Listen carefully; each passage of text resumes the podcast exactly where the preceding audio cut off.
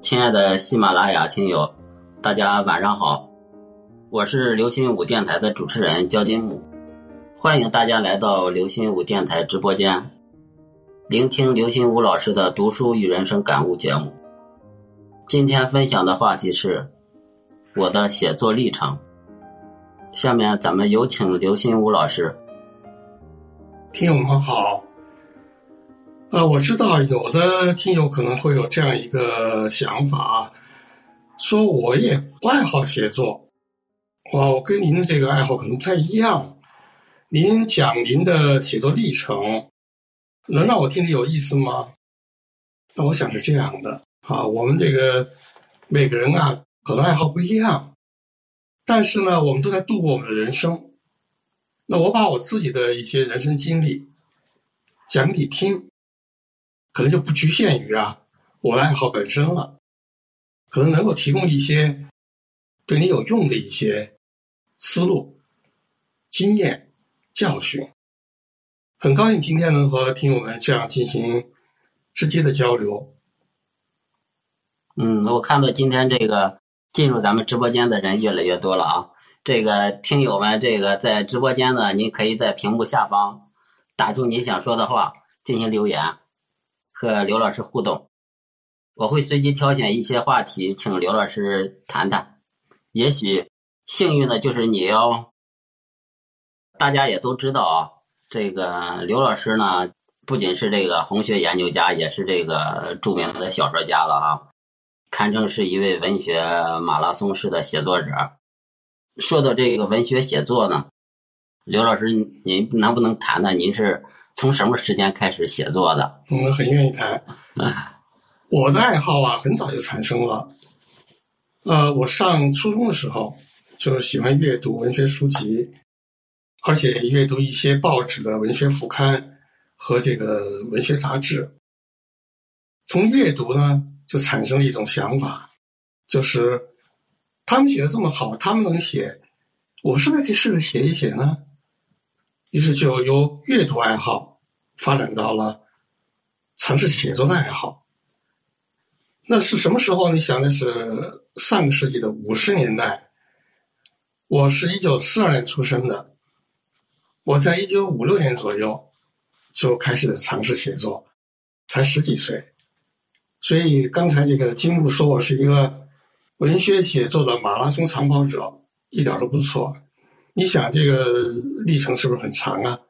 你从一九五六年算起，算到今天多少年了？当然，我一开始写作呢，大胆投稿，可是并不是马上就能成功。嗯，也是这个挺漫长的这个写作，这个您想五六年那时候，咱们在座的听友，包括我那时候都还都没有出生呢。哎可能有的人的父母是那个时候出生的，是啊，我的父母那时候五六年刚上中学吧，也就嗯 确实是很很漫长的。嗯，咱们聊一个比较尖锐的话题吧，这个、啊，怎么尖锐这个退稿啊？应该是您不喜欢爱爱听的这个是啊，现在我岁数大了无所谓了，啊，但是这些一些作家在成名之前，呃，肯定是投过无数的稿，嗯才会有一些很多的这个退稿。嗯，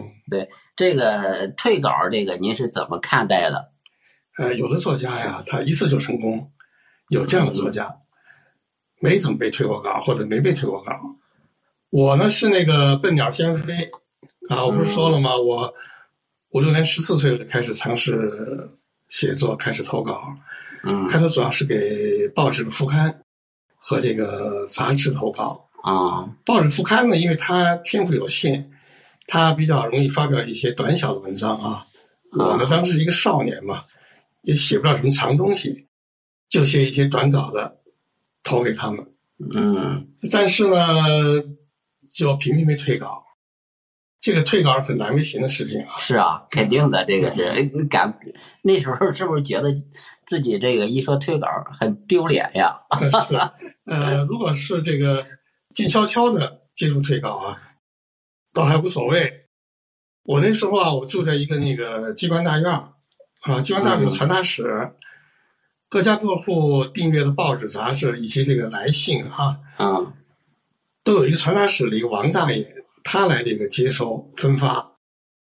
后来我的推稿多了以后呢，就挺招人注意的，是吧？因为你想一个稿件寄去以后，退回来以后呢，都很厚一沓儿，嗯那个时候呢，呃，有一个好处就是实行退稿。现在这个投稿好像就就不退稿了，是吧？当时不一样，当时这个包括是很大的这个报纸，像《人民日报》哦啊，很大的杂志，《人民学杂志》，它都退稿。它退稿的是采取这种方式，它有一个大牛皮纸信封，哦信封上那个退稿单位的机构的名称。哦然后他把你稿子呢就折起来搁在里头，同时加上一封退稿信。这退稿信一开始呢，根本就不是编辑手写的，是油印的。嗯知道什么是油印吗？啊，油印，我记得我小时候这个在上小学那时候，应该是在期末考试或者期中考试，那时候那个印的那个卷子考卷考卷是啊有，考卷儿嗯，我想有些听友可能还有这种回忆啊，但更年轻一代的听友可能就不知道什么叫油印机了。啊，我在这说说油印机啊，还挺好玩的。嗯嗯因为后来我自己也弄过这东西。首先要有一个钢板，嗯嗯然后要有这个特殊的蜡纸，嗯那个蜡纸啊，它是文具店有卖的，啊，搁在这一个位那个这位听友说啊，我好像也见过油印的试卷儿，应该跟我是呃差不多同龄的，应该是对对七零后的这个对那个时候应该是油印的。 啊，那怎么油印呢？你虽然你答了试卷，可你还不清楚它怎么印出来的，啊要有钢板，然后要有蜡纸。这个蜡纸呢，当时是搁在一个圆筒里面，嗯嗯圆的一个印壳的一个圆筒，把嗯它拿出来以后，里面是一卷儿。嗯那么单拿出一张来，嗯嗯搁在钢板上，然后有一个那个钢针笔，啊这是个笔的笔尖儿，是一个钢针儿，啊在这个蜡纸上写字。啊刻出来，完了就再把那个蜡纸上的你写过的部分那个蜡等于就刮掉啊。啊。那怎么形成那个你那个后来看那个试卷怎么油怎么油印的呢？它还有一个就是一油印机，它底下是一个托盘，啊，可以把那个纸，比如说要印卷子，可以把那卷子搁在底下，嗯上头是一个沙屉，嗯这个沙屉可以这个抬起来、落下来嗯活动的，然后把那刻好的这个蜡纸啊就固定在那个沙屉上。那这就是油印了吗？不是，你还得有一个油滚子，啊，这位那个九零后的这个听友叫张守柔，啊，他说我也用过这个油印的试卷儿九零后90后的的也用用过过，啊那可能在有些地方还在用。啊，还有一个油滚子，油滚子刻在一个呃油墨盘子里头，啊把那个油墨倒在那个盘里，就是呃有人有可能以为是墨汁儿什么的，不是啊，是油那个油印，它有种特殊的一种那个油墨，嗯拿着滚子把那油墨在那个盘子里啊推匀了，不都沾上那个油墨了吗？嗯一般是黑色的，又蓝色的。嗯然后就拿过来在这个油印机上，把那个有那个沙屉子绷好那个刻好的蜡纸的那那部分往下摁，嗯，然后另一只手就拿着油滚子在上面一使张劲儿刷一滚一遍，啊，一张一张的刷是吧？哎，滚一遍，然后底下那个就印出来了，印出来就把那张拿出来，再滚一遍，再拿，再滚再滚。所以一个班级如果有好几十个学生的话，他要滚好几十次，啊，对对对，嗯，而且滚到最后。很辛苦的那哎，种如果油墨不清晰了，还得重新那个滚子上再蘸墨。啊，再加墨啊是那现在大家想一想，你用什么办法来这个复制一个一个东西啊？就是有复印机了，对，现在直接电脑打字，哎直接复印了，现在对对对，而且原来那个，我记得原来咱们那个打印机啊，跟那个复印机还是分开的，嗯现在一体化了。嗯就打印机本身就可以在电脑里通过那个扫描啊，嗯就把那个文件那个对于那个你要印的内容就都准备好了，对对哎，这样一打印就出来了。啊对所以这个我是一个马拉松长跑的历程啊，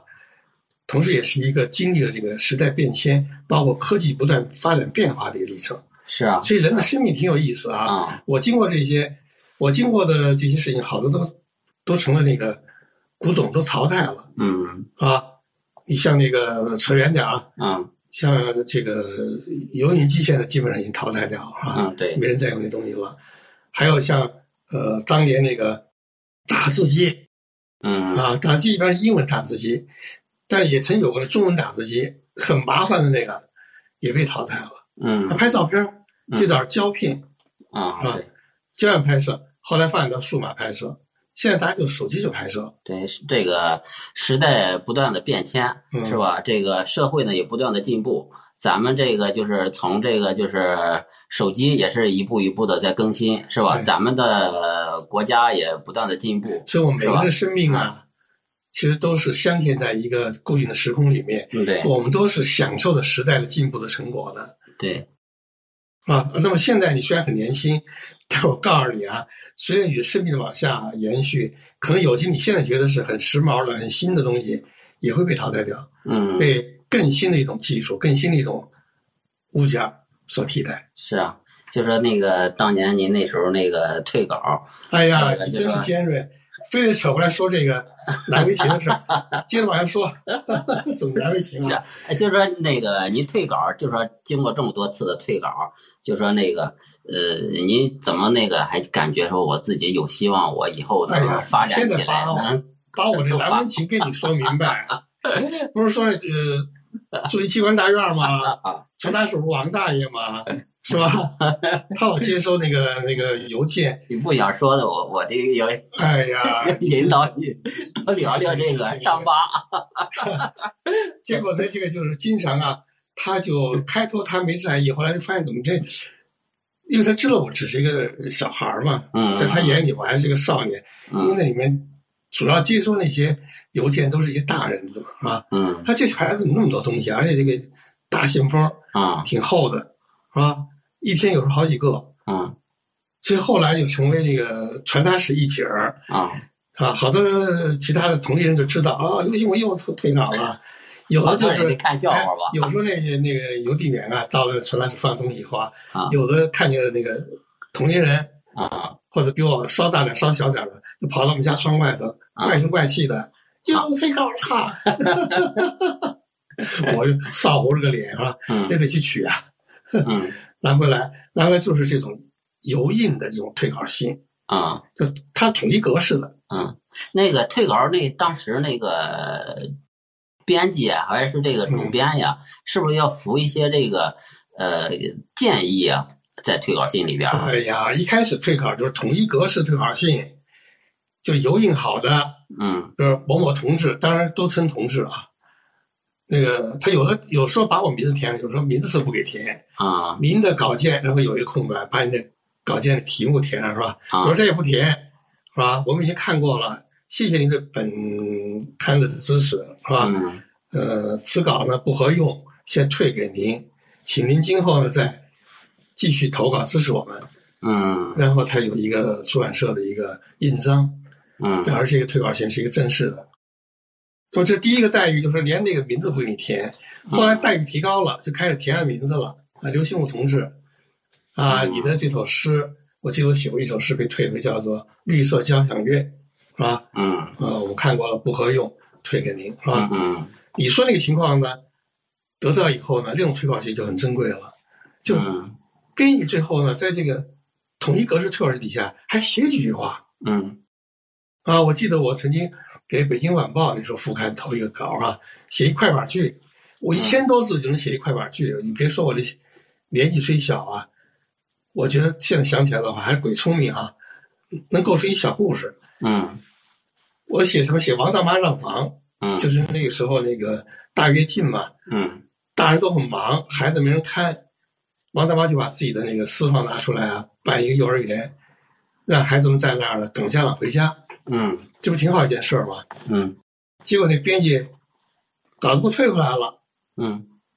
也是统一格式的退稿信，但是底下他写了几句话啊啊，他说你还是挺会构思的。他不过你的故事不符合政策，因为我们不提倡把私人房子拿出来 公用，所以后来懂得就是写稿还是符合政策。啊啊，对，符合政策哎可是这个看这句话呢，他也没有署名啊，啊我就非常兴奋，啊因为是我第一次得到一个就是有具体意见的一个推稿信了。再后来就更高一步了，就是给你手写推稿信了啊啊，说你这个我投一小说给人家嘛哈，啊说这个还还是呃不错嗯，可以修改，嗯提老师修改意见，嗯，那这就呃激动很激动了啊！对，就是这稿子，人家你看还是不但看了啊，嗯还挺看重。那我也就改了，再寄回去，最后这稿子也没改好，嗯还退回来了。但是这个呃是对您的一个鼓励啊，这个是对对对对，是？吧？对，呃，所以我跟那个听友说，就说你有一个爱好，或者你做一件事儿，不要怕失败，嗯不要怕挫折，啊，你爱好是健康的，对你是有好处的，你就坚持下去。对，那么你只问耕耘不问收获，最后反而有收获。是啊哎，我的经历就是这样的。对，哎，你别老提推老事儿是啊啊，先说一件得意的事儿啊，啊就我的稿子登出来了，哦我发表文章啦。哦，你知道是哪年吗？哪一年？五八年， 一九五八年。你看我猜的怎么 样？猜的什么？你看，你看了我的资 料。刚才刘老师这个总结的这个，就说这个通过这个退稿呀、就说还是反映了，就说呃，咱们这个当下的年轻人呀、做什么呀，要有自信，还得要对自己对鼓励自己。天生我材必有用。对对对对对，嗯对。嗯嗯我那个说说这个得意的事儿啊，别老说退稿的事儿啊啊。就有篇稿就登出来了，就是我前面我有一讲不是讲到那个读冷书嘛，嗯讲到了一本苏联小说叫做《第四十一》，嗯嗯我写了一篇谈第四十一，啊我投给了《读书》杂志。啊《读书》杂志可是一个高端的一个带学术性的一个知识分子杂志哎嗯嗯，啊，它现在还存在。是历史悠久这个对杂志那么投给它以后，它就登出来了。啊而且他在那个封面，他不有那个内容提要嘛？他把一些主要的那个文章题目列出来，嗯，就有我这个谈第四十一。是不是很兴奋呀？当时哎呀，兴奋极了，很高兴。而且我不但就是呃，他给我寄了样刊啊，编辑给我写了这个很客气的这个鼓励的信啊，啊我还收到了第一笔稿费啊啊。那个时候就你懂高兴。我收了稿费以后，你猜我第一件事儿干嘛？啊，这稿费去买了糖吃了。 不是，我想到我的母亲对我的支持，哎呀，啊，我妈妈那时候啊，她真是投资培养我。啊，我那你些那时候不刚小孩儿吗？我那些报纸杂五八志，年，五八啊年，对啊，我报纸杂志我订很多，谁出钱啊？还不是我妈给我出钱，嗯啊，是吧？对吧？所以我就后来就用稿费当中一部分买了一个，嗯这个东西现在已经不流行，叫凉水杯，啊，就是一个底下是一个胖肚子的一个跟生似的，是吧？就是一不是个一个底下一个胖肚子一个玻玻璃器皿，啊上头那个肚子上头是一个像茶杯，像长波茶杯似的那样一个带把儿，是吧？啊、一个一个一个一个一个头儿，它连在一起的。啊当时不是主张那个喝凉白开嘛，啊，就是学校老师也提倡大家喝凉白开，嗯家长也想喝凉白开，它是可以把热水倒进去以后啊，嗯让它变凉，然后这个胖肚子这个玻璃器皿的上半部呢倒扣着一个玻璃杯，嗯明白吗？嗯嗯就是取下玻璃杯以后，可以把凉白倒出来喝。那个时候啊，一般的家庭都有这个东西，但是嗯我们家当时没有。我一想，我得给我们家制一个，我嗯，就表示我献给我母亲，就是感恩啊，报答她。我嗯选了一个那个就是上面有那个彩色条纹，非常美丽的一个凉水杯，嗯，拿回家了。那我我不但我母亲高兴，我父亲也挺高兴的，全家都很高兴。嗯，嗯，这是一九五八年发表的第一篇作品，对对对对是吧？对。一直像您的这个写作历程嘛，是吧？对一直在这在延续。对，嗯，我看了一篇这个文章，这个是。嗯是这个一九六二年元旦发表的嗯《水仙承载之泪嗯，》，这个为什么您值得一提呀、这个，哟，这值得一提。我当时这个陆续就发表了一些这个呃小小说、散文、儿童诗，啊，发表一些零碎的东西。后来我还发表一些这个电影评论，戏曲、话剧演出的评论。嗯呃，但是后来这些东西多数都是随大流，知道吧？嗯当时这个社会上实心写什么就写什么，嗯呃，很多是模仿别人，或者是呃鹦鹉学舌，嗯只是能发表而已。那这篇文章为什么值得一提呢？哎呀，就要说到这个改革开放以后了，哦那已经是一九九二年了，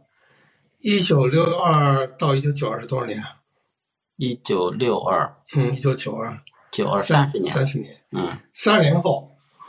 三十年后我已经那个有有点小名气了啊，嗯就是成事儿了。嗯嗯，那个时候参加一个作家的采风团，嗯到哪儿去呢？到这个浙江的这个温州的兰溪江，知道这地儿吗？哦，听说过浙江啊的那一带，风嗯景很美丽，嗯，非常美丽一条这个江但是我没去过那儿啊。啊。今后咱们约着一块儿去啊。行，好那么当时一个作家的采风团在那儿啊，游览，同时有一个书法家的采风团也在那儿游览。巧了书法家的平均年龄就会比较高。啊，我发现有一个老头儿嗯坐在那个江边那个岩石上啊，老对着我笑，谁因为呀？有两个团体虽然互相原来不认识吧，啊都凑一块儿了嘛，啊都在那江边了嘛，后来都等着坐那步伐啊是吧？这个小小步伐啊，顺顺江流是吧？嗯欣赏两岸美景嘛，嗯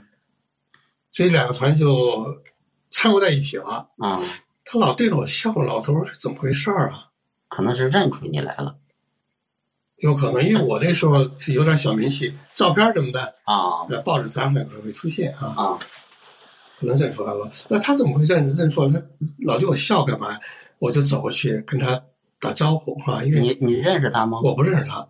我不认识，因为他年纪很大，头都头发都白了啊。啊我那时候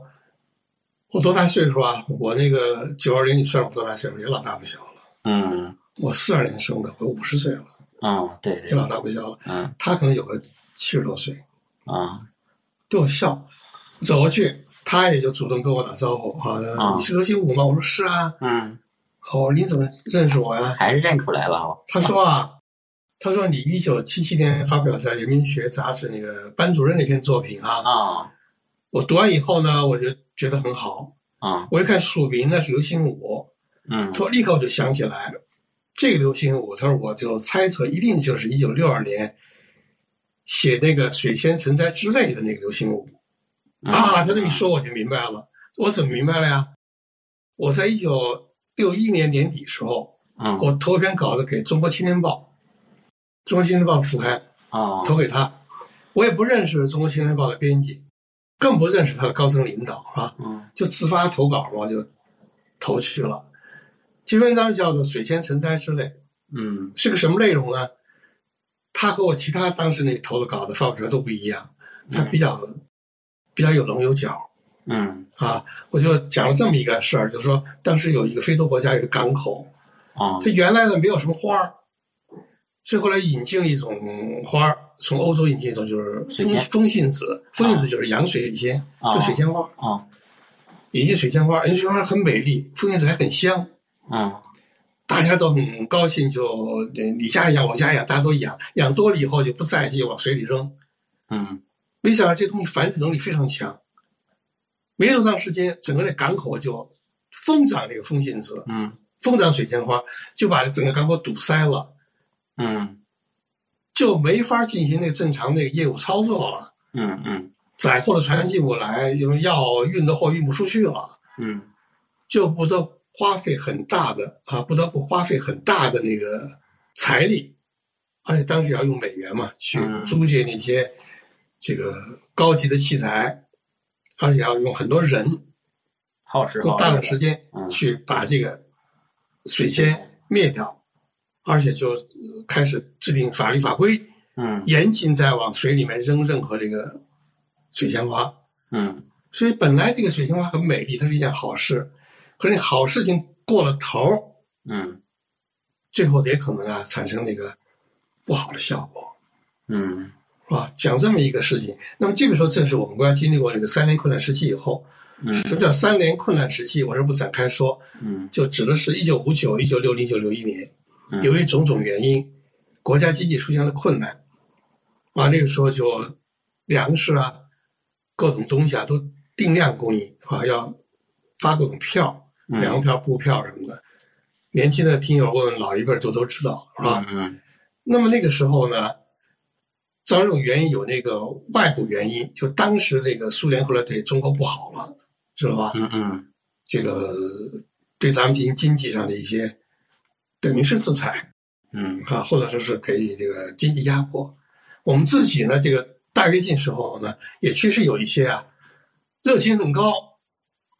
但是没把事情呢完全做好的这种情况也有。嗯所以这个时候要总结教训，就是说我们以后呢，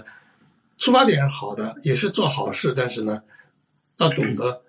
过做过头也不好。嗯这篇文章没想到就在一九六二年元旦那天，在中国青年报的副刊就发出来了，发的头题就叫头条。嗯，什么叫头题头条？你懂吗？就是版面的最开端嘛。开端什么样？一般哪边是开端？一般就是一个报纸的左上角。啊那一块叫头条，叫头题。啊那么它的副刊呢，它把我这张放在左上角发表，嗯，就是头版头条啊，不是头版，因为啊一般报纸副刊都不是第一版啊是啊吧，对对对呃，但是它是它的那个副刊当中的那个头条头题，啊嗯，那当然很兴奋了啊。嗯，那么这个兰溪江边这个老人是谁啊？对呀，到底是谁呀？我也想问你这他就个。说了，说刘兴武啊，当时你那篇文章啊，就是我签发的。哦，我就明白了，他就是当时中国青年报的总编辑，叫孙逸清，就哦是《孙子兵法》的孙，逸是一个车辆的车，左边一个车辆的车，右边一个失去的啊失，是啊，那个就意叫逸，是吧？清是青年的清，啊他是一个当时已经是个有名的一个书法家了，啊，因为他老早离开报纸就离休了嘛，是吧？嗯这个离休老干部了，是他当年签发的，嗯，是吧？所以我们俩就是有有有点缘分啊，有缘分，是吧但是这个没想到南京将军就三十年后我们俩就见面了，当时都没见过面，嗯是吧？他就等于说给我一个什么鼓励，就是说呢，你的写作啊，你的在你的长期写作素质当中，你有一个优势优点，就是你还是有独立思考，嗯能够写出点儿别人那个轻易写不出来的东西。嗯，当年写那个《原生态之类》嗯是这样，嗯后来一写班主任也是这样，他给我一个鼓励。啊，所以那次南一家那会见啊，我是真是很兴奋的。啊嗯，是啊，这个这篇文章值得一提了啊。值得一提，这个嗯嗯嗯确实值得一提。嗯嗯行，好，我看这个呃陆陆续续又有听友来到咱们直播间啊，嗯呃，欢迎新来的听友，嗯呃嗯，，欢迎大家，谢谢大家鼓励我，啊支持我。啊，您有什么想说的，对刘老师想说的，呃，您可以在屏幕下方进行留言互动，我会择机挑选一些话题，请刘老师聊聊。嗯刚才我看到一位听友说，呃，问呃那个直播了多长时间了？呃，刚开始啊，刚开始有现在有二十多分钟了吧？哦，有那么久了。嗯嗯嗯。嗯好，那个咱们下边就说说那个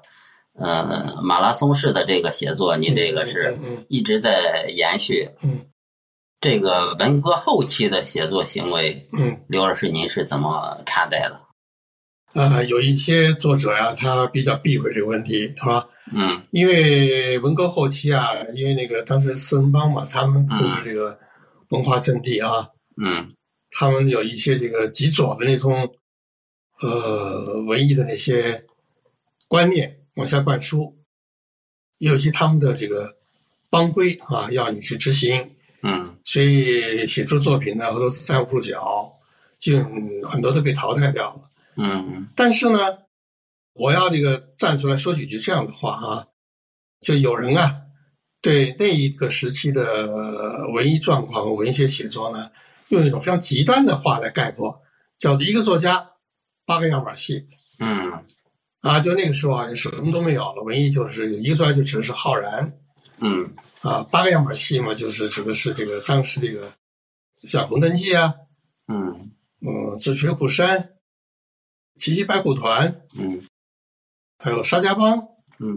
是吧？这都是文革期间的作品。哎哎哎，这是是吧？呃，当时江青亲自抓这些样板戏，集中全国力量来搞，呃，所以这个他是在艺术上还是他有一定的成成就的。嗯那可是那个时候你非要说是只有一个作家和八个样板戏呢，这不符合当时的情况啊，因为嗯虽然江青他们也很霸道，做这些事情，但是毛主席啊，还是看出来他们不对了。所以“四人帮”这个词儿是毛主席提出来的，毛主席就说要解决他们的问题。嗯而且毛主席在这个一九七二年以后就提出来，嗯就说你们搞的现在是没有小说、没有诗歌，啊，这样不行的。嗯，是在毛主席的推动下，那嗯么就有两个刊物就复刊了，那文章都停刊了嘛。嗯副刊就是《人文学杂志》和《诗刊杂志》，嗯是吧？这两个杂志不是改革开放以后复刊的，恰恰是在文革还没有结束，在毛主席亲自的这个指示下、推动下复刊的。那么，由于这个毛主席有这样的一个落实文艺政策的这样一个做法，是吧？嗯嗯所以文艺在当时开始有活跃起来了。那么样板戏也不止八个了，嗯后来不止八个，后来他们又搞出一些，比如说呃《龙江颂》啊、《海港》啊、啊这个呃平原作战、磐石湾等等，是吧？嗯嗯而且这个各个地方就开始自己开始有一些舞台演出，是吧？嗯有话剧，有一些歌舞演出，一些戏曲演出，而且那时候开始拍电影，重新拍电影，也出了好多电影，那时候、嗯嗯是吧？但有些电影呢，你现在可以说它政治上不对，是吧？嗯它是那个按照四人帮那个政治观念来拍的，但也有一些电影呢，就是它还是有一些生活气息，而且有些感人之处的，比如说像电影《春苗》，像嗯闪闪的红星，难道不好吗？啊，那都是文革后期产生的嗯，文艺对，作品，是吧？像上海电影学院，他拍了一个叫《难忘的战斗嗯》，啊，拍的很好的。那个时候呢，各地又恢复了一些出版社的业务，人民出版社率先恢复，啊，各地恢复一些出呃出版机构。我也是在那个时候调北京人民出版社去做文艺史的编辑的嗯啊，我并不是改革开放以后才去的，我就是在那个文革后期去的。嗯啊，所以那个时候呢，这个觉得这个毛主席又提出来，就是不能够没有小说、没有诗歌嗯啊，要使文艺创作活跃起来。所以积极参与本身也有这个一种正面的推动力，是吧？嗯当然，这个四人帮他要求什么三突出的原写作原则啊，什么等等，也让你觉得带了紧箍咒啊，写作上受限制。嗯可是呢，还是愿意写，嗯是吧？特别是这个年轻一点的作者啊，嗯他有发表欲嘛，是吧？有交流欲，是吧？写出作品跟读者交流嘛，所以那时候我就写了一些作品，嗯我既顺应了当时的基本的那个政治格局，比如要写阶级斗争，嗯写知识青年上山下乡受锻炼，是吧？但是也有些排拒，比如说非要写的和走势派斗争，嗯，就尽量能不写就不写。对嗯对，那我想很多那个时候写作的作者跟我状况都差不多，所以就没有什么好讳言的，是吧？我们每一个人都是，呃，从这个一波一波的这个社会生活的变化当中啊，走过来的嗯啊。所以我在二零一二年，我出版了我的《流星舞文存》四十卷，哦是江苏人民出版社出版的。我其中有一卷就叫做《懵懂集》，就把我这个一九五八年发表的第一篇文章。嗯一直到文革后期的那些作品，啊，一个集子，一个集子。啊什么叫懵懂集？就是我那个时候写作的比较懵懂，嗯就是爱好，想写，想发表，啊，想这个文章印出来，想自己名字印出来，嗯啊，想有人看了以后呢夸赞。可是究竟写作的目的究竟是什么？嗯怎么才能把这种写好呢？是懵懂的，嗯所以把它叫做懵懂集。嗯，自从这个一九七一年我发表《班主任》以后，所有这些问题我才逐渐明确起来。嗯。嗯嗯，说到这个班主任，这个应该说是这个上海文学的开山之作了。这个嗯，嗯嗯嗯，请问这个刘老师，这个我看听友们也是反问，就说这个嗯您是怎么样看待这个上海文学的？嗯，商文学啊，现在嗯从这个我从手机上看啊，这些一般的这个民民间这个声音啊，有些概念混乱。嗯其实三文学它是一个当代文学史上的一个特殊的概念，嗯嗯它指的是从我一九七七年年底发表《班主任》开始，大概延续了两年多。当时出现了一个文学潮流，嗯因为当时刚刚结束文化大革命嘛，是吧？嗯四人帮抓起来了，是吧？特别是在一九七八年年底呢，我们党召开了全会，是吧？嗯就确定了改革开放的这个新的长征的这个目标，嗯是吧？在这个历史时期呢，一些作家开始来回顾文革的历程，指出当时四人帮他们给社会、给人们的心灵造成了一些伤害嗯啊。那么当时的目的不是为了这个，就是好像通过这个证明我们这个国家不好，我们民族不好，不是这个意思。就是说，我们经历这样一些动荡啊，这样一些情况以后，我们怎么来消除这些伤痕，治愈这些伤痕？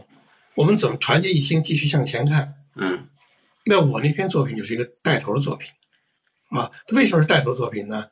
当时很大的一个反响啊。哎，对，版当时本反响大得不得了。嗯啊现在有的年轻人读了以后，也有跟我说说，他也还觉得好看，还有意思，啊，嗯呃，还有收获。当然，有一些人看，我觉得就是味同嚼蜡，是吧？因为嗯时过境迁了，是吧？没有当时那个语境了。嗯啊，有人说这个三文学里面的都是眼泪，都是什么这个？不是的，班主任这篇作品呢，一滴眼泪都没有，嗯一片光明。他写了《粉碎四人帮》以后，一个学校里边啊，师生都很兴奋，大家在新的历史长征当中啊，嗯去争取有新的进步。那么写了一个张老师，他是一个班主任，那么他发现有两个学生是两极，一个是一小流氓，嗯受四人帮那个读书庸人的影响吧，就就是没有学文化没用，嗯啊，就仇视文化，啊，就堕落成一个胡闹的小流氓。嗯还写了一个很好的一个女孩子，是一个团支部书记，嗯写中学，中学就有团支部了，哈、她非常好，可是呢，她也受四人帮毒害了，嗯她就有些观念就极左了。嗯小说里面通过一本书，就是一本从外国翻译来的一本小说，叫《流氓》。嗯啊，这本书这本书是一个好书，是一个有进步意义的书，我这儿不展开说。嗯结果呢，小流氓他认为他是坏书、黄书，是吧？在里面插图上给那个那个西洋女子那些画像啊画胡子。嗯那么这个团支部书记他也觉得是坏书，是黄书。那么这就让那个小里面的班主任呢，就感到很震惊，嗯怎么造成了这种愚昧？就是四人帮的这个文化专制造成的。嗯四人帮切断了这些年轻一代和以往的这个四种文化的联系，一个是中国古典文化，一个是一九一九到一九四九的中国现代文学啊现代文化，一嗯个是一九四九年到一九六五年上半年的文化。那那个时候很荒唐啊，这个十年当中把《青春之歌》这样的作品都否定掉了嗯啊，杨沫本人这个作者都受到冲击。嗯啊，这是很奇怪的。红岩啊，这么好的作品，就现在你不老觉得江姐这个很值得歌颂吗？啊那红岩你们塑造艺术形象是吧？嗯那红岩也被打成独裁了，作者其中之一就自杀了，嗯其实是被害了。后来就究竟是怎么死的，伪造成自杀，其实是被害了。你说那对吗？这样做是吧？那不对的。对所以这个不应该切断我们年轻一代和这四种文化的联系。所以在班组里面就出现这样的句子，就是“救救孩子，救救被四人帮文化专制坑害了的孩子”，所以它很有震撼力。那么这之后又出现了一些其他的一些涉及不同领域的被伤害的这个例子的作品，像王蒙有这个呃一篇叫做这个最宝贵的嗯啊，我记得像那个广东作家陈国凯有《我应该怎么办》啊，另外像那个杜文夫这样的作家啊，舒展这样的作家，还有一些这样那样的作家，陆续写出这样的作品，比如像王亚平，一个比我还年轻的作家，写出了《神圣的使命》，嗯是吧？写怎么把这公检法都搞乱了，所以要重新的这个整顿那个队伍，是吧？使他重新能够为人民服务。那么到了班主任发表的九个月以后，一九七八年的八月，卢新华嗯在《文汇报》发表了《伤痕》，嗯，就使得这个文学潮流呢获得了一个符码。就是伤痕文哎，学，所以就后来把这个文学潮叫商文学。但商文学到八零年、八一年基本上就这个潮流就结束了，因为后来有新的文学潮流了，改革开放了嘛，是吧？嗯这个作家的这个创造力都被调动起来了嘛，嗯就解放了生产力了嘛，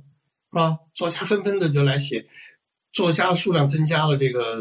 老中青几辈儿在写，作品的数量也几何级数增加，就乱花迷眼了。嗯就出现很多新的文学潮流，比如说像改革文学、呃反思文学、寻根文学嗯啊，到后来就有各种不同的艺术追求了，就很难归纳为统一的文学主潮了。所以三文学它是那一段的文学的一个潮流的一个符码，一个名称。现在有些年轻人啊，可能他是他对这个就是说啊，我们现在国家发展这么好啊，你老写阴暗面，你用文学不好，他对这个不满意，他把他现在不满意的作品啊，他也叫了商文学，那就是另外一个概念嗯啊。因为商文学它作为一个文学史上的一个概念呢，它已经进博物馆了，嗯是吧？现在按说应该没有这样一个文学潮流了，是吧？你对一些个别作品不满，你可以用另外的语言概念来表达。那这是我的一个想法，供参考，呃，等于是一个潮流吧，是吧？？当时啊，这个潮流很快就过去了，嗯嗯，是啊，嗯，我看又有新进来的一些听友，嗯呃，刚才我看我看看上面屏幕上啊，嗯啊，一些听友这个几个听友都说这个提到了钟鼓楼，嗯嗯这个钟鼓楼这个作品，能谈谈您的当时写作情况？太愿意了获奖情况吗？太愿意了。呃，刚才不是说了，我一九七一年年底发表的这个班主任嘛，嗯是一个伤痕学的开端之作。嗯那我是一味的写伤痕吗？并不是，嗯，过去那个潮流了。哎，因为我就自动调调整自己的写作的这个路数，是吧？啊因为森发已经打倒了，关于他们那个形成这些伤痕呢，已经有很多的这个作品，是吧？嗯去表现了，对吧？而且我们的新的长征已经开始了嘛，嗯国家进入了改革开放的新阶段了嘛，嗯所以要写新的气象、新的生活、新的人、新的事嘛，嗯这样就开始构思和写作这个钟鼓楼了，嗯是吧？那钟鼓楼就不是一个三文学的一个作品了。嗯是吧？钟鼓楼它是写的1982年的故事，但是我写的时候是1984年呢，是不是贴近生活呀、对对对，太贴近了，我是一个长篇哎，嗯是吧？我一九八四年我写一九八二年的事儿，嗯，你想，写当时完就就获得但这现个在学奖但了。现在这个年轻人看着觉得是一个历史小说，还因为八二年离你已经很遥远了，是吧？啊，对吧？快快四十四十年，年了。啊马上就四十年了。嗯那中国罗当时那个，我就更多的不是从这个怎么突破禁区啊，怎么去这个打动读者，让他有一个思想上的一个呃开阔，是吧？呃，一一个感动，不是从这个角度，而是从这个怎么如实描摹社会生活，写出不同的生命的存在，是嗯吧？然后我整个作品充满了温情，里面没有绝对的坏人，是嗯吧？有些人都是有自身的缺点和弱点，嗯但是没有绝对的坏人。那么人们在改革开放以后呢，共同生活应该怎么样的互相磨合，团结起来向前看。而且这个作品呢，有一个特别有意思的地方，就是说我呢不甘心再像班主任那样的平铺直叙了，是吧？我希望我在文本上有所创新。就是文学，文学它是文字的这个学问，对吧？它注重它文本的那个美，所以我就开始啊，就是琢磨一种新的一种写法。嗯你看，我写的是一个北京的钟楼和鼓楼那一片儿，一个胡同杂院里面的几家人的生活。但是呢，我不但写他们那个当时的这个生命状态，我还延伸到他们的那个前史，他们原来怎么生活，怎么怎么走过来的。嗯但是我又不平铺直叙，我怎么办呢？我就用了局坝式的构思方式。嗯整个故事从早上五点到晚上五点嗯到下午五点吧，啊，就十二小时，写一家人在院里面啊办婚礼，嗯啊，现在咱城里人都不那么办婚礼了啊。农村是不是还有那样的？就是说搭一大棚子，有。请人来做饭。现在农农村还有吗村呃对，现在农农村还村是农村有的有，这种有方式有的也对也对也对到那个县城大餐馆去嗯，吃席啊，是吧？对对，啊，但那个时候北京那个胡同胡同院子里面的人家，还是这种比较古老一种婚宴方式，嗯是吧？屋子里不够坐嘛，就院里搭大棚子，是吧？嗯那么请来厨师，做各种这个菜肴，亲友来了以后呢，邻居也都参与，是吧？大家热热闹闹的，该热闹的来举办这个婚礼。嗯哦，集中在了十二小时这个一家的婚礼所派生出来的各种各样的人、各种各样的事。那么每一家都有自己独特的故事，好像一个橘子瓣儿。嗯那么几个橘子瓣儿合起来包在一起，就抱得很紧，就构成一个橘子。嗯所以这个小说在结构上是蛮精心的。嗯，我在八四年发表出来，这是您的一个剧本写作方式哎，很是吧我很独特，我觉得在当时很独特，在现在看来也还是独特的。啊，这是您的写作，您的那个这个就是获奖情况呢？先说我这个当时受到谁的激励来写这个长篇《矛盾》，嗯，矛盾现在对听我们来说绝对是一个历史人物，是吧？对对对，对吧？但是矛盾他的晚年啊，我是见过的，嗯我见过。那个我当年班主任不是得奖了吗？因为当时还没有设立那个鲁迅学奖，嗯当时叫做全国优秀短篇小说奖，第一届我获得第一名。嗯那么当时这个第一名那个奖状就是一个矛盾先生，啊，嗯或者大家叫毛公，是吧？嗯他寄到我手里面的。那后来那个就由人民学出版社牵头啊，在这个友谊宾馆就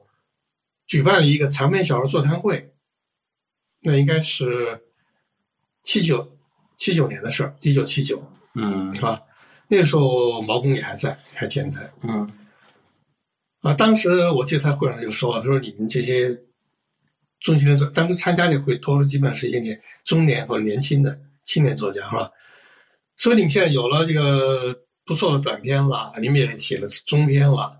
但是文学的这个小说的这个形式当中啊，就是或者说小说王冠上那颗当中那颗宝石是长篇小说。那现在这个四人帮也倒台了，我们开始了新的长征了，我们要文化复兴了。嗯所以长篇小说的写作就寄托在你们这一代人身上了。嗯说到这儿以后呢，他突然问那个当时人民出版社主持这个座谈会的那个头儿叫严文举，哦严文举也去世了，现在也是一个古人了。他嗯说：“刘心武来了吗嗯？”严文举拿眼睛找，我就不等他找，自己就站起来了。 我站起来，我我我我来了。啊，严文举说他就是刘心武。啊啊，毛泽东认识我，他不给我发过奖嘛，就对着我微笑，啊，嗯，您跟那个矛盾先生有一个呃这样我对们话就等于就四目相对了，啊四目相对了，是吧？啊对吧？也没什么对话，就是用眼睛说话。啊他为什么想着我啊？就是他啊记得他给我颁过那个班主任的奖，啊他觉得我短篇写出来不错，啊是吧？而且知道我在写中篇，啊他意思就是说，刘心武你很有，他眼睛表达意思就是你很有潜力，啊！你应该尝试长篇写作。后来就是而且他这发个表的总他这个座谈会结束以后啊，嗯他就有一个举动，他就把他的全部的积攒的稿费嗯捐献给中国作家协会，啊作为矛盾奖的基金。嗯然后你想最早的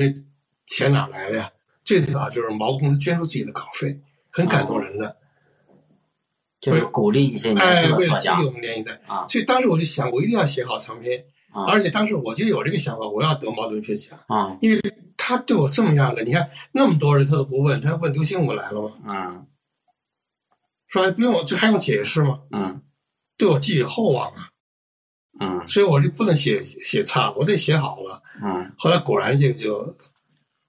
得了茅盾学奖。这个第二届茅盾文学奖哎，。我很高兴，因为啊第一届时候我还我还没写出成名，嗯，嗯，是啊，这个钟鼓楼到现在应该是经典作品中的经典。这个前一段时间我去这个社区医院，嗯在那儿挂号排队，嗯在一个角落那儿吧，就有一个年轻人，嗯就是拿着一本书嗯。我也挺好奇的，现在年轻人都是拿着一个手机在滑屏，对对对，怎么还有一个拿着书拿看的纸书啊？对呀、啊拿，纸书对完了，我挂完号以后，我就过去瞅了一眼，我一瞅，哟，钟鼓楼，当时我这个一惊喜，嗯是吧？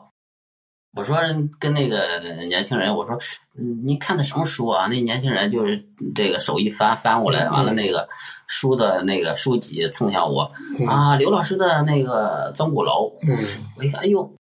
真是难得，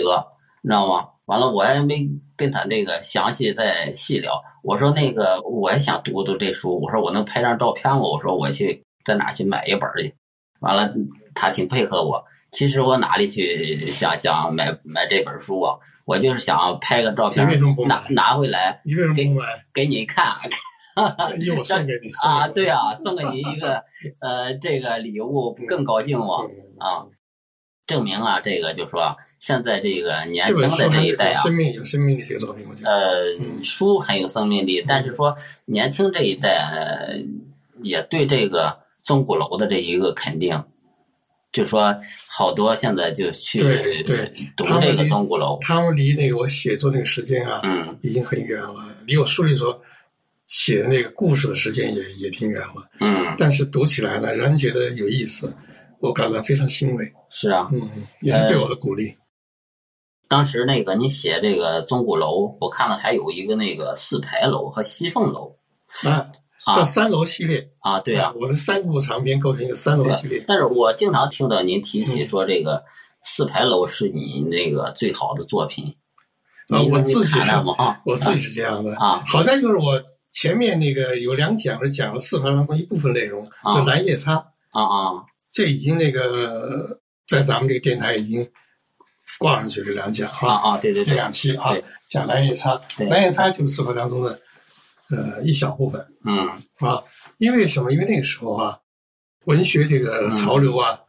呃就变得这个多元了。嗯不少这个中青年作家啊，就开始这个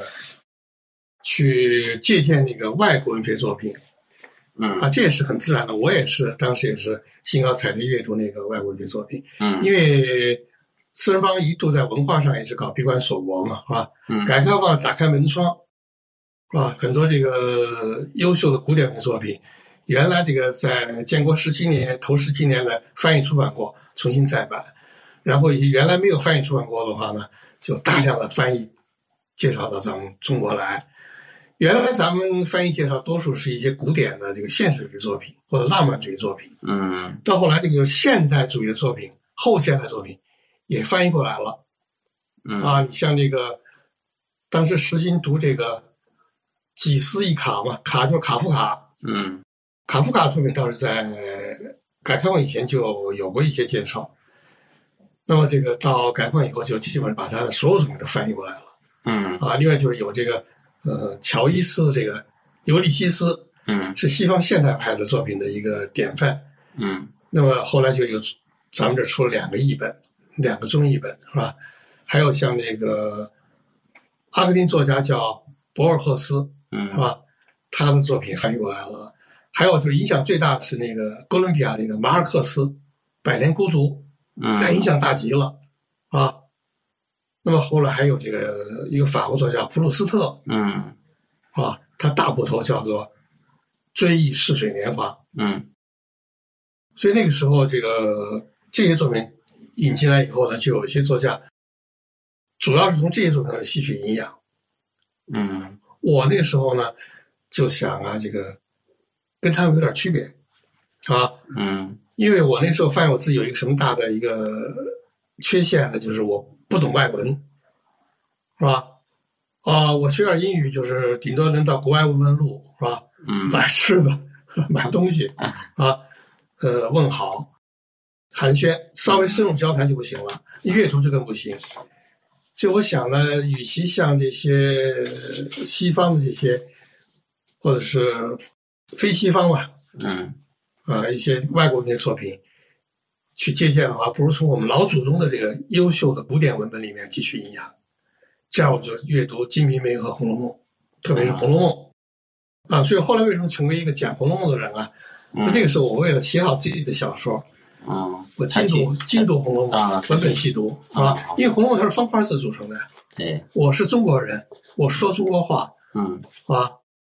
我写方块字，我用方块字写小说。嗯那我为什么不首先去向我们老祖宗用方块写成这个长篇作品来学习呢？嗯是吧？那么《红楼梦》有什么特点呢？《红楼梦》具有自叙性、自传性、家族史特点，嗯它是真实引贾雨村嗯。我受他启发，我就结构了一个斯派罗的作品。嗯斯派罗就有我自己的自传性，像我前面两期不是讲那个蓝叶莎的故事吗？那里嗯面那个我就是以我为原型嘛。啊，嗯当然写成小说以后，那个艺术形象国之间拉开了距离嗯啊，但是呢，毕竟我是原型，嗯是有自传性、有自叙性啊，其中有些篇幅就是用第一人称用我来叙述的啊，同时也有这个家族史啊，我自己这个家族背景，我的祖父、父母、兄弟姐妹以及其他亲友，都作为原型进入到了这个文本当中。嗯我自己很珍爱这个作品啊，嗯，行，那刘老师讲的很好。嗯啊，我看一下这个屏幕上方啊，呃，有一位听友啊，挺关心刘老师的嗯啊嗯，感觉刘老师思维很清晰，棒棒啊，谢谢谢谢啊谢谢。啊。还有一位听友是曾经我也是很嗨，特别的贴心，很有亲和力，嗯这也是呃鼓关励啊鼓励鼓励刘老师的啊。嗯刚才上面还有一个听友嗯，说是这个啊，听到刘老师咳嗽了，说刘老师的嗓子是不是不太舒服啊？刘老师多保重身体 谢谢谢啊谢，没事儿，我没大事儿，谢谢谢这位听友啊谢谢，关谢心谢刘老师啊谢谢。啊。现在我看一下这个，选择一下这个听友的问题啊。嗯嗯，啊，一位这个听友说啊，啊，刘老师，那个您种了四棵文学树，嗯请问您是怎样的四棵树？啊，我经常这么说。现在我告诉你啊，其实我的写作呀是多种多样的嗯啊。我经常说我种四棵文学树，嗯第一棵呢是小说树嗯嗯啊，我写长篇小说、中篇小说、短篇小说、小小说，嗯嗯爱写小说嗯啊。这个像本世纪啊，嗯进入到二十一世纪了，我又出了两个新的长篇嘛，一个是《飘窗》，嗯嗯，一个就是去年的那个游轮碎人片，民出版社出版的《游轮碎片》嗯啊，就是我这个小说树上啊，果子还挺多的，嗯，又结新果子了，这是，哎，欢迎品尝啊。第二棵树就是散文随笔树，嗯我写大量散文随笔，我也出了很多散文随笔集嗯啊。有一篇那个随笔好像，呃，我发现喜马拉雅有人这个朗诵以后挂在上头，就是这个心里难过，嗯啊，在别的平台上我翻也有，有人喜欢，有人就自动的把它读出来以后，是吧？嗯搁在那儿。那当然，我散文随笔这个引人注意还不止这一篇，有嗯，很多。那么第三棵树呢？我搞建筑评论，哎哦好多人不知道，我搞是建筑评论啊。我这个去年出了一本这个建筑评论的集子，叫做那个《高雅中的建筑的诱惑》和那个叫什么这个，这是出版社给取的名字啊。啊，这个嗯是建筑评论的集子，集子，我搞建筑评论，呃，我在建筑评论不光是评论这个公众共享的大型建筑，我也这个一直评论到这个就是我们家庭装修，就是涉及面很广。这个建筑包括的面儿很广，包括现在这个，呃，你像那个就是鸟巢，这啊都是属于是建筑那当然，它啊不仅属于是一个很重要的建筑啊啊。啊，那当然会有听友现可在能刚会建好的这个咱们东三环的这个中国尊是吧？啊，对对对对啊对，那可能北京的地标了，啊，啊对对对对大型建筑，对，所以这个我对建筑感兴趣，我写一些建筑评论。那么嗯我我告诉你啊，这个城市规划也是建筑评论的一个内容。嗯那道路是不是道路也桥梁也是建筑？呃，您那棵树是不是就是红学啊？另一棵树，哎，就是《红学是吧？红楼梦》研究树。啊其实现在又派生出《金瓶梅》研究，啊，是吧？《金瓶梅》是《红楼梦》的祖宗，那这个金没有《学，金瓶梅》就金没有。学啊等于您这是五棵树了吧？不不不，它应还该是是算跟红学研究应该在一棵树上，啊因为我是把它当做《红楼梦》的祖宗，哦，是吧？一家的呃，来研 究的。啊没有《金瓶梅》就没有《红楼梦》啊，，从这个角度来研究的。所以说这四棵树，再概括一下啊，嗯，就是小说树、散文水笔树、建筑评论树、《红楼梦》研究树、啊， 《这红楼梦》研究树（括弧附带金瓶梅研究这这等于是四棵）四树。棵树。啊嗯好，我看一下这个屏幕，这个嗯，听友这个反映说，这个呃，您最近这两部长篇小说，这个《飘窗》和《游离碎片》，嗯，您能给我们谈谈吗？好的，好的。飘窗啊是一个建筑结构，是吧？现在好多人买房子愿意买那个买楼房啊，嗯有人愿意买有飘窗的，但也有人不愿意啊。嗯，但是愿意买飘窗人不少啊。什么叫飘窗？就是它在这个楼梯里上面，它这窗户啊突出出去，啊嗯，形成一个那个比较宽阔的一个窗台。嗯这窗台甚至可以那个当做一个床来睡，嗯或者当做一个一个沙发嗯来坐。当然还可以养花啊嗯啊，布置一些其他的情趣一些摆设。嗯所以你现在注意到了我的这个作品啊，当中好多都跟建筑有关。作品题目，比如说钟鼓楼嗯，这不就跟建筑有关吗？四牌楼这不也是个建筑吗？嗯，对对啊，七凤楼也是个建筑对啊，，以建筑命名。飘窗哦，是吧？但游轮它不是个建筑，但是它也是一个、一个有呃，等于是一个活动的一个大结构吧，是吧？哦，对，啊，这个所以，就所以我的这个构思啊，空间感挺明确的，老老有空间感。那嗯么这飘窗呢，我就写这个很近的社会生活，写本世纪的社会生活啊，嗯嗯就是城市里面那个出现了这个一些新的居民，一些新的生活方式，嗯而且背后出现了这个资本的力量，啊，嗯资本力量它这个隐藏在这个社会生活背后啊，但是它无有无所不在。所以我觉得我我的这个用意啊还是很深的。嗯啊，希望那个读者能读出来。啊，我们现在有时候被被谁在左右啊？我们有时候是是资本在在左右我们。嗯我们一方面就是不能完全排斥资本，因为资本的流通和资本的这个力量，它能够带动我们的经济发展、社会生活发展，嗯对吧？甚至带动科技的发展。但是呢，我们作为一个个体生命，嗯我们又不能够完全被这个资本控制。我嗯要保持自己的良知，保持自己的人格尊严。嗯啊，这个保持自己应有的善爱，嗯所以他写写这个这么一个主题。嗯那么游轮碎片呢，是通过这个一艘游轮在地中海，是吧？嗯他在地中海上这个旅行，那么当中有一个中国人组成的一个旅游团参与这个游轮的旅游，这里面有各种不同的人，但是不管怎么样，他们都属于中产阶级，因为只有中产阶级才能付得起这个这个游轮的这个费用，是吧？也才有功夫，是吧？或者他退休了，或者他很有钱，他不用上班，或者他有一个很长的假期，是吧？嗯才能享受游轮旅游。就写中国新生的中产阶级他们的面面观。所以我是一个贴近生活的作者，是吧？我从开始到后来的写作，基本上都是写现实，嗯，拥抱当下，拥抱当下。写实主义者。哎哎哎哎哎，我基本走的是写实主义的路子。但刘老师这个写作历程真的是堪称这个马拉松式的写作，从一九五八年发表第一篇作品，一直到现在本世纪这个两部的长篇小说嗯《飘窗》嗯和《游轮碎片》，嗯嗯这个是真的很漫长的，这个是。嗯嗯嗯。嗯，呃，您下一步这个有什么写作计划吗？还？呃，我现在因为岁数大了吧，呃，没有这个雄心壮志，嗯所以不制定那个一个近期的计划，嗯也不做一个长期的一个规划，心之所至，想写就写，不想写的我也可以休息，是吧？嗯因为我马上就要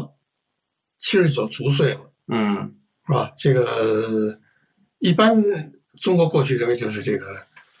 过生日啊，过九不过十，是吧？尤嗯其老年人是吧，嗯等于就是八十了。嗯那这种情况下的话呢，要尊重自己的这个生命本身的这个他的状态，也要尊重这个自己的这个情绪、情志嗯啊、兴趣。但是我觉得我现在呢，精力还挺旺盛的，所以我虽说我没计划，指不定什么时候我就冒出了四棵树上的新果子。嗯啊，我稍微还要说两句，就是说，呃，一般年轻啊，都认为我是一个讲《红楼梦》，好像我我一发言，我一做什么，好像最好就跟《红楼梦》有关。啊我也很愿意这样，但实际上呢，希望听了我今天这个讲述以后啊，起码要容纳我这次这个电台的这个内容，是吧？这电台我时不时要讲讲《红楼梦》，但是不完全讲《红楼梦》。嗯啊，你像这个昨天挂上那一期，我讲的是一个英国小说，托尔斯哈代的《卡斯特劳市长》，是吧？嗯我以后还会讲一些其他的文学作品，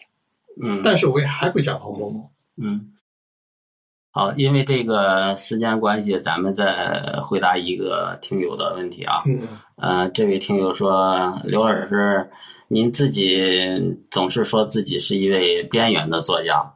您能说说吗？是为什么？呃，我在那个三国文学那个时期啊，挺中心的，不边缘。但到后来呢，各种文新的文学潮流出现以后呢，很多比我年轻的作家写出了很出色的作品，或者说影响很大的作品。所以我呢，就自然而然的就逊色了，是吧？不那么引人注意了。而且这个话也是因为有一位去年刚去世的老作家叫做邵燕祥啊，嗯他给我的通信当中有一句话，他他说你啊，这些年来呢，你啊背对文坛，面对文学，他觉得我这样一个姿态挺好的。其实我这个边缘也是自甘边缘，不凑热闹，所以你在这个很多那种文坛，它是一个坛嘛，是吧？是一个圈儿，在这个热闹场上，你很少见到我。我很多活动我能不参加我就不参加，嗯你见不到我。因为我得过了这个最早那个文革以后的第一次文学评奖，是吧？班主任得了第一名，我又得了这个第二届毛主席奖，得的很早，我也不需要很多奖项来肯定我了嗯啊。所以你现在这个获奖名单啊什么，你也很少见到我，或者见不到我。嗯从这个角度来说的话，我已经远离热闹了，嗯远离文坛的热闹，是吧？嗯自甘寂寞，就是默默耕耘，种好我自己的四棵树，嗯，是这么个意思。好，谢谢刘老师。我给听友们再说一下，这个咱们刘老师呢，在这个喜马拉雅开了电台了，这个开了博客节目了，同时呢，也不定期的在直播间呢，通过电波和大家见面、沟通、聊天儿。嗯，刘老师真诚的希望每一位听友成为刘老师的谈伴。今天呢，是我们第一次的直播。或许您会在刘老师的讲解中获得对自己有价值的文学营养液。今天很感谢刘老师的精彩分享。由于时间关系啊，咱们直播就到此结束了。谢谢各位听友的，谢谢听友啊，谢谢听友，谢谢各位听友谢谢听友的，参多与，多批评指正啊，多多批评指正。咱们下次直播间再会。下次再会。好，谢谢谢谢。